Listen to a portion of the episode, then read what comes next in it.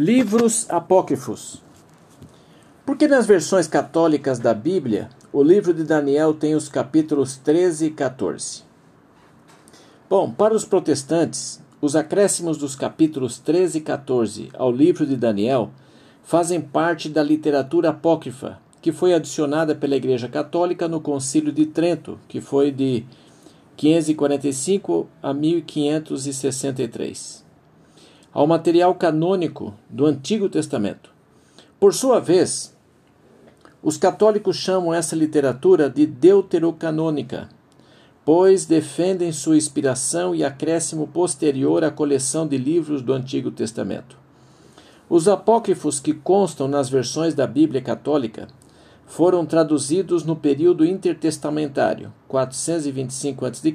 a 120 depois de Cristo e são os seguintes: Tobias, Judite, 1 e 2 Macabeus, Sabedoria, Eclesiástico, Baruch, além de acréscimos ao livro de Esther e de Daniel. No caso desse último, o capítulo 13 narra a história de Susana e a participação do adolescente Daniel no julgamento dela. Enquanto que o capítulo 14 relata Daniel explodindo um dragão, que representa o deus Bel, e destruindo o templo dessa divindade. Especificamente sobre o acréscimo ao livro de Daniel, vê-se que há boas razões para não considerá-los inspirados, e sim como fábulas. No caso de Daniel 13, podem ser apontados dois problemas. O primeiro é o anacronismo, diferença de tempo entre a adolescência de Daniel e o julgamento de Susana. A história dela pressupõe que os judeus estivessem em Babilônia há muito tempo visto que o marido de Susana já era homem que morava numa casa com jardim e fonte, riqueza improvável para um judeu nos anos iniciais do cativeiro, tempo esse em que Daniel ainda era aluno da escola real.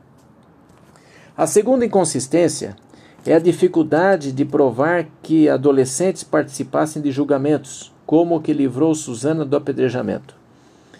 Quanto ao acréscimo do capítulo 14, vê-se nitidamente seu caráter de fábula nas seguintes razões. Primeiro, a falta de referências históricas de que Daniel tivesse destruído o templo do deus Bel. Segundo, o, o caráter estranho do relato da explosão de um dragão, mediante uma receita ainda mais bizarra, feita de piche, gordura e pelos. E terceiro, a, condição, a contradição sobre a razão de Daniel ter sido lançado na cova dos leões. Ele foi punido por ter sido leal a Deus, Daniel 6:5, não por ter destruído o templo de Bel. Em relação aos demais livros considerados apócrifos pelos protestantes, existem razões de sobra para não considerá-los inspirados. Eles ensinam, por exemplo, primeiro, dar esmola purifica o doador de seu pecado. Tobias 2, 8 e 9, Eclesiásticos 3:30. Segundo, é possível expulsar demônios com feitiçaria. Tobias 6:8, 18. 3. A alma é imortal. Baruch 3:8, Sabedoria 3:1 a 4. 4. Pode-se orar e fazer sacrifício pelos mortos. Segundo Macabeus 12, 40 a 46. Quinto, Vingança, crueldade e egoísmo são atitudes não condenáveis. Judite 9:2, Eclesiásticos 12:5, 6, 33, 27, 42, 4.